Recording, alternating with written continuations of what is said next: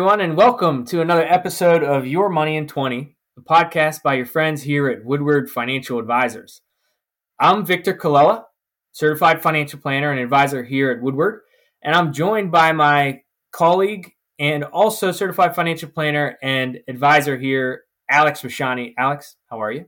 I'm doing swell, Vic. Thanks for having me back. Well, thank you for being back. I don't know why you would miss it because we're talking about education planning again. This is part two of our back to school special about education planning. And this one, we're taking sort of the other side of the coin from our first conversation. So, back when we talked uh, a couple of weeks ago about education planning, we were covering sort of your child or grandchild is, you know, a couple of years old. We're talking about saving for college far into the future. Well, it's here. Next fall, we're going to school. Uh, and, you know, we're covering that phase of college planning where it's time to actually start paying for, you know, the n- numerous expenses, which is why we talk about this at all. It's expensive. Um, so our goal here is to cover best ways to pay, things to think about. This may not be comprehensive, but we really want to give you some stuff to think about as you're at this phase. So before I start, our disclaimer is that none of this is meant to be individual advice for you. So we may be giving tax related advice, investments, maybe even estate related advice. And all this is for educational purposes. So if you have specific questions about your situation, go to your professionals, your CPA, your attorney, your advisor, and they'll be able to get that done for you. So, having said that, Alex, I, I, I have one more thing I, w- I want to say before I sort of kick it to you to start us off which is our conversation today assumes that you want to pay for college for your child or grandchild. And that's not everyone. That's not all of our clients. That's not everyone we talk to. And there's a really strong case to be made for, you know, giving your kids some skin in the game uh, as it relates to paying for school so they maybe appreciate it more, um, which could mean work study or, you know, just taking out loans and having to pay back those loans in their early career, hopefully just early career. Uh, we know these loans get big. So um, just want to start with that and say that all of these strategies we're talking about could be used for half of college or, or, or something like that so that you still get that skin in the game. Having said that, Alex, where do we start? This is a big conversation. So where do we start as it relates to um, sort of our piece of the pie here today? Yeah, the, the best place to start is by shrinking the amount you have to pay, right? Uh, shrink the bill as much as you can. And when we're talking about college and education expenses, the way to do that's really going to be primarily through scholarships and grants. Uh, now, these kind of fall into two major buckets merit based and needs based. Um, we're familiar with merit based, it's your academics, you're good at music, you play a sport, whatever it might be. Uh, needs based that's essentially how much does the government feel or the scholarship provider or grant provider feel that you need for college? And, we'll get into the weeds a little bit on that um, yeah and sometimes it's both you know it can be you know some component is merit but also they'd rather give it to someone who doesn't have a million dollars in the bank to pay for college uh, if they can avoid it so. Right. Not always and, one or the other and there are way more than you think of these out there. Uh, so, good resources. Check with your high school guidance counselor, university student aid. Uh, Google it. Go online. uh, you know, you can find them anywhere, and and they're not all big name headliner scholarships for full rides. You know, thousand dollars here, fifteen hundred dollars there, really can add up. You know, so, so, put the work in. That's what I'd yeah. recommend. Yeah, right. And and it doesn't end once you get to school. I know I had success once I was already at college in my second, third, fourth years of continuing to apply. Uh, and you'd be surprised how many are out there for folks who are looking. Uh, now, Alex, I want to circle back briefly to the needs based part of that equation that you just talked about. There's going to be so every everyone who's in this position has either heard of FAFSA or is you know uh, in the process of filling it out today. And what FAFSA is, it, it stands for Free Application for Federal Student Aid.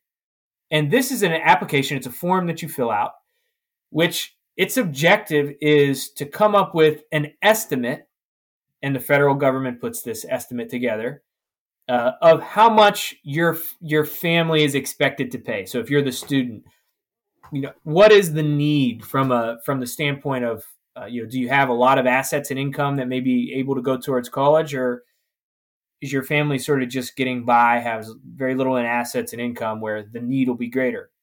And a couple of things that go into this are so really it's it's simple. The assets and income of the parents and the assets and income of the student.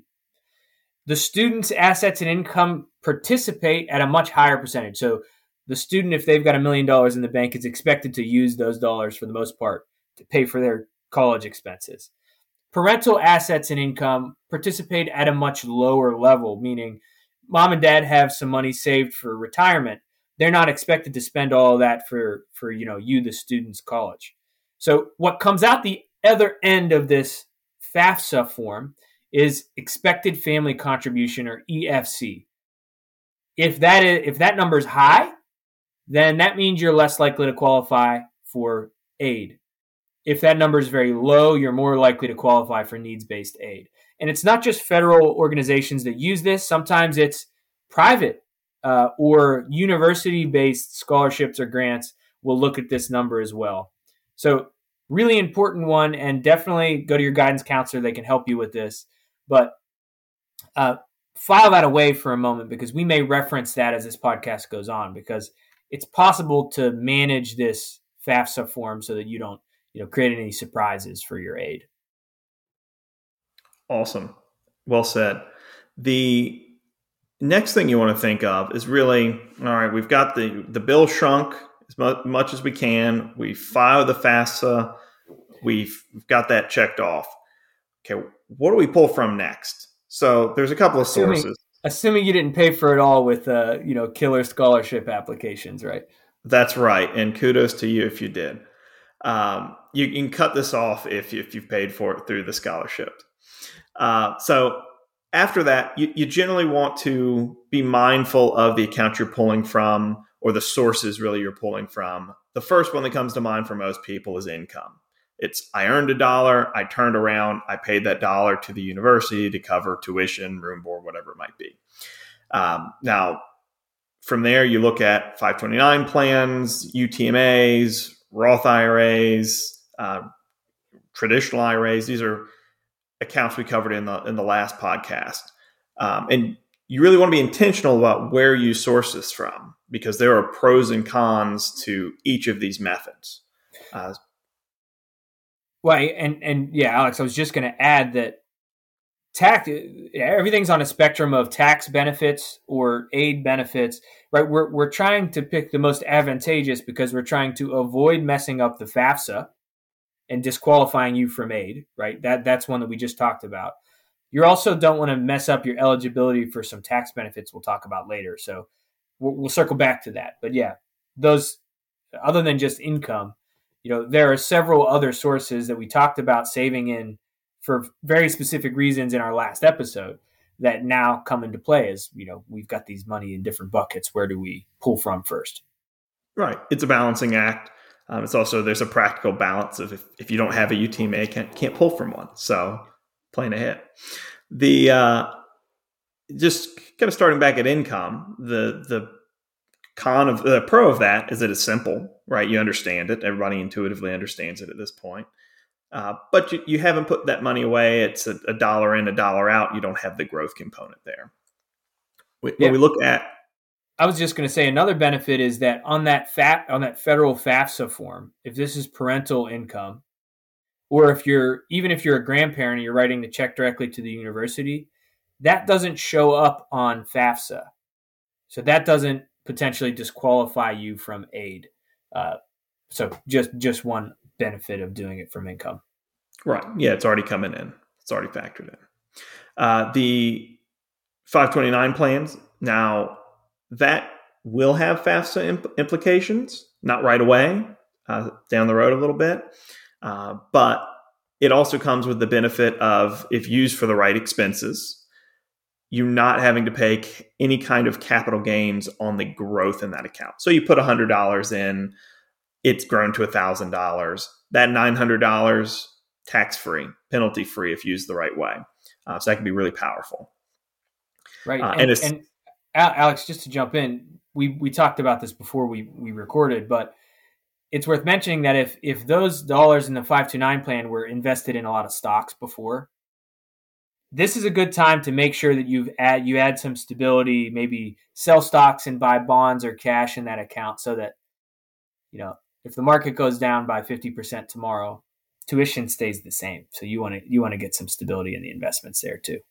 That's right. And that, that point holds true to the UTMA and the IRAs that are the next logical sources, let's say, for you to potentially pull from you know those accounts they don't have the same tax advantages of a 529 uh, but they are assets that uh, that people build up for this purpose. Utma uh, that is the child's asset so it's already factored in so it's not going to blow up the uh, the efc when you take money out of that. Uh, the roth ira would do the same. Traditional ira it can be a little bit um, more of a weighting on the the, the EFC. Yeah, and I want to back up to something else that you said there is that the UTMA is a it's considered a child's asset for FAFSA. So this is a reason to save in a 529 instead of a UTMA in the context of our last podcast. So when we started saving, you know, 15 years ago, if you now have a really big balance in a UTMA, that's really going to hurt the needs based aspect of sort of some of these potential scholarships or grants. Um, so it's worth mentioning, but you know, when you take the dollars out, it doesn't affect sort of those needs based calculations, but it does affect sort of the calculations in the first place.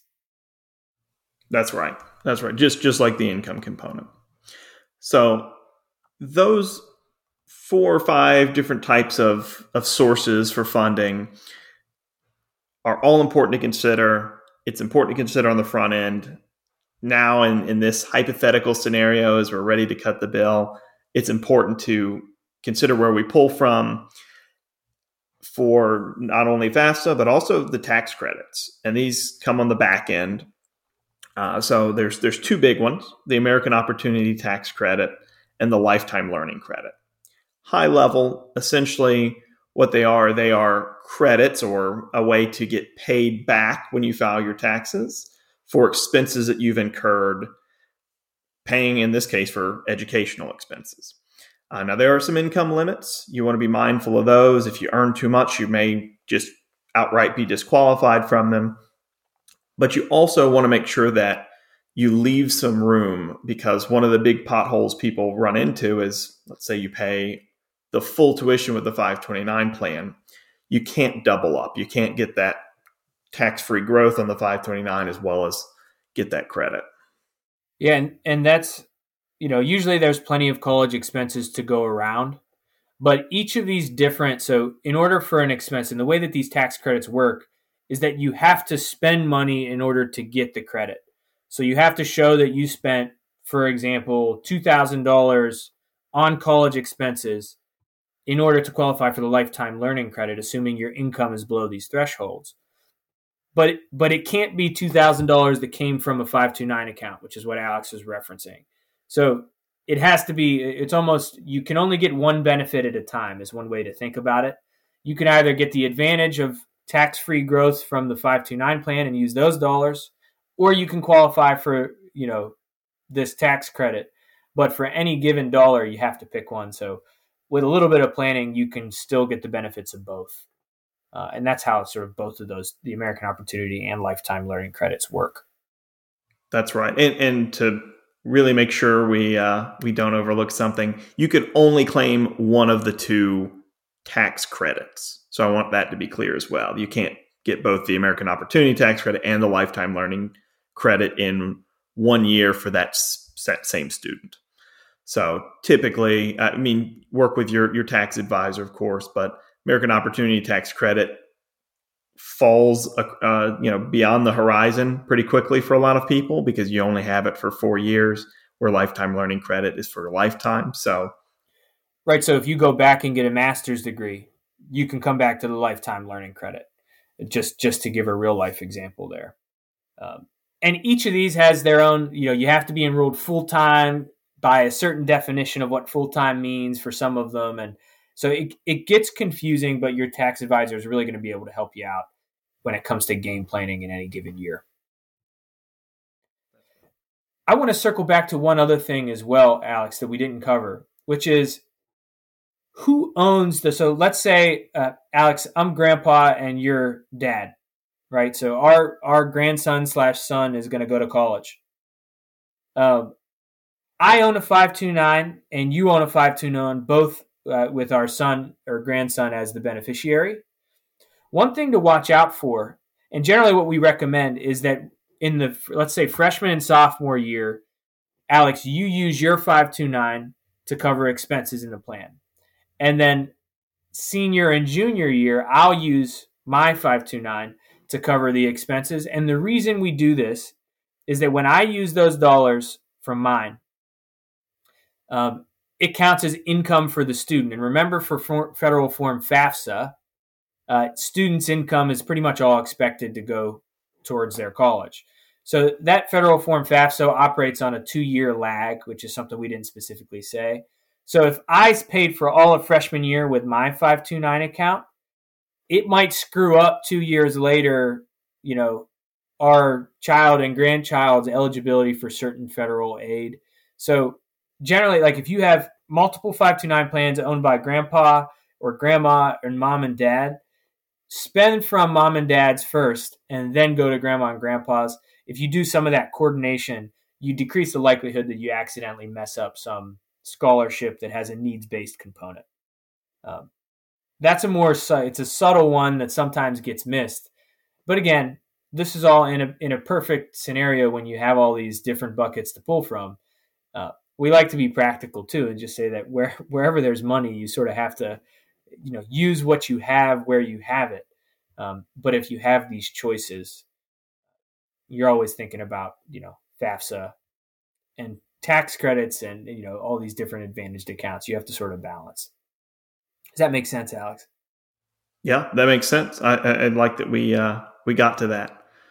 So and those with the with particularly attuned ears may have uh, have caught that on the front end when we were talking about the efc just right. being parent and student assets leaving the grandparents out of that equation right so lots of complexity here but just to sort of summarize as we wrap up here um, once you've tried to shrink the bill to the extent possible, figured out what your options are as it relates to loans and federal aid through Form FAFSA, it really come becomes this uh, this game where you're trying to play pay for college with the most tax benefited assets. So 529 assets and Roth IRA assets being at the top of that list, while trying to avoid stepping in anything that will screw up any needs based aid that you may be qualifying for, but also um, you know, you don't want to disqualify yourself accidentally from the use of these tax credits because some of them are, are only going to be around this one time. So,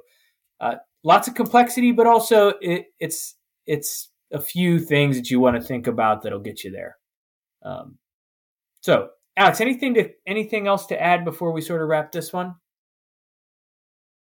I think we've done a good job. I think at this point, if if you have questions, again, reach out to your professionals, uh, reach out to us, and we'd be right. happy to to talk further.